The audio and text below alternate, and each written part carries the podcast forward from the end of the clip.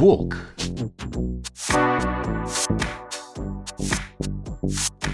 В зимние каникулы десятиклассников мобилизовали развлекать начальную школу. Нам поручили сыграть несколько утренников на тему сказки «Три поросенка». Я всегда любил самодеятельность и охотно согласился на роль волка. В сценарии нас никто не сдерживал, и мы развернулись по полной. Действие сказки перенесли в наше время и в наше место. Мы записали всю музыку, выучили саму пьесу и занялись костюмами. По сценарию волк должен быть длинноволос, ходить в рваных джинсах, прихлебывать портвейн из бутылки и уметь танцевать рок-н-ролл. У меня со всеми пунктами проблем не было, кроме одного. Где взять джинсы?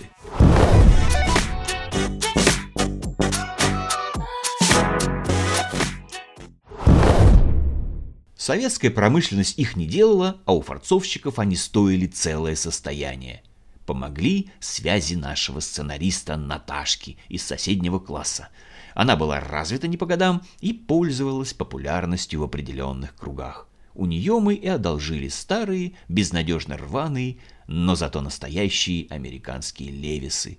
Моя бабушка, охая периодически поминая всех святых, весь вечер восстанавливала эти останки, и на следующий день я впервые в жизни вышел из дома в джинсах.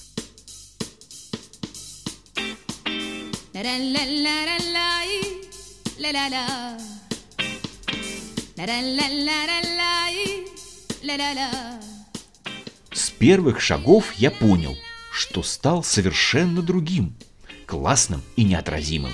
Девчонки смотрели мне вслед, а бабки у подъездов неодобрительно качали головами.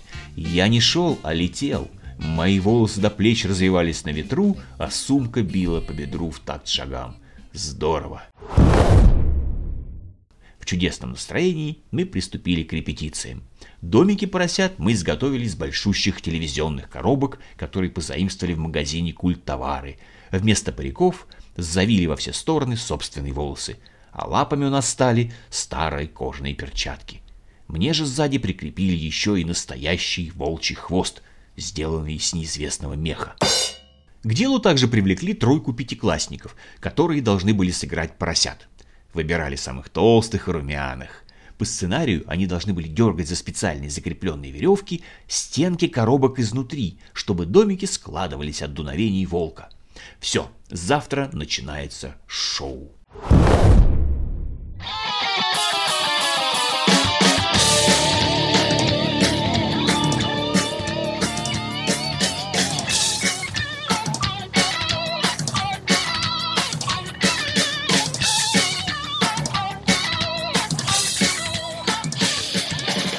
Наши утренники были разбиты на две смены. Сначала мы играли более плюшевую версию для самых маленьких, первых и вторых классов, которых в наших новостройках набралось очень много, а позже наступала очередь третьих и четвертых. Им мы решили сделать спектакль чуть повзрослей. Для вдохновения меня послали за реквизитом. И вскоре мы, после распития этого реквизита, были полностью готовы к сцене.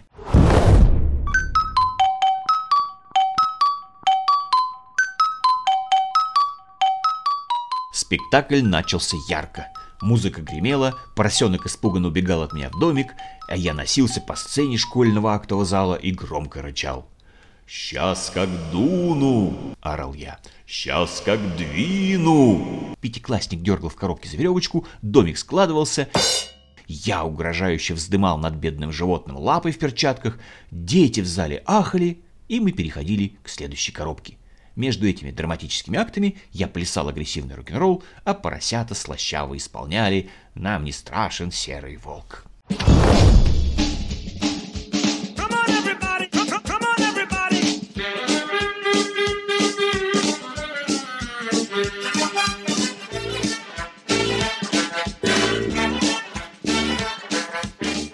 Итак, упала вторая коробка, и все поросята оказались внутри последней. Им там было тесно, коробка шаталась из стороны в сторону, а изнутри доносились сдавленные ругательства. «Сейчас как дуну!» — привычно заорал я. «Сейчас как...» Я не договорил свой монолог. Коробка с треском лопнула, и поросята с грохотом вывалились из нее на сцену. Повисла тишина. Что делать дальше, никто не знал. Коробка с нарисованными на ней кирпичами разлетелась в хлам. Пятиклассники тихо матерились, а я только открывал и закрывал рот. Феерическая фиаско. Кажется, завуч, ответственный за постановку, упала за кулисами в обморок. Все недоуменно переглядывались. Надо было что-то срочно делать. Неожиданно скрежет у края сцены заставил нас повернуть головы. Через мгновение зал взорвался овациями.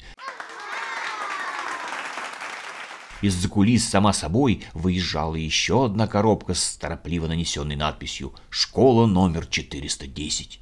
Ее, как мы потом узнали, спешно соорудил Андрюха и на карачках выдвинул на сцену.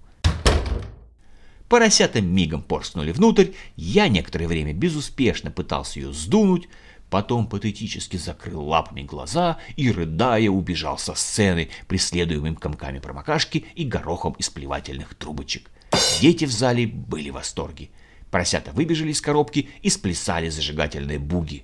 На этом фоне волка тоже простили, и я присоединился к общему веселью.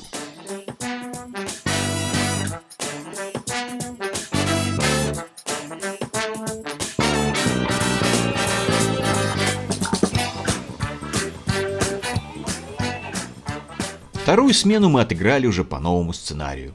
Успех был полный. Я возвращался домой через дворы, кишащие детьми, и со всех сторон неслось «Смотрите, смотрите, волк!»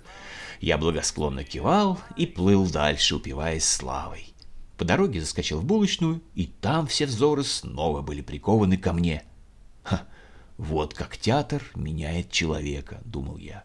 Видимо, появляется особая одухотворенность, притягивающая людей. Я купил хлеба, раскланялся и пошел дальше, ловя взгляды прохожих и блаженно улыбаясь.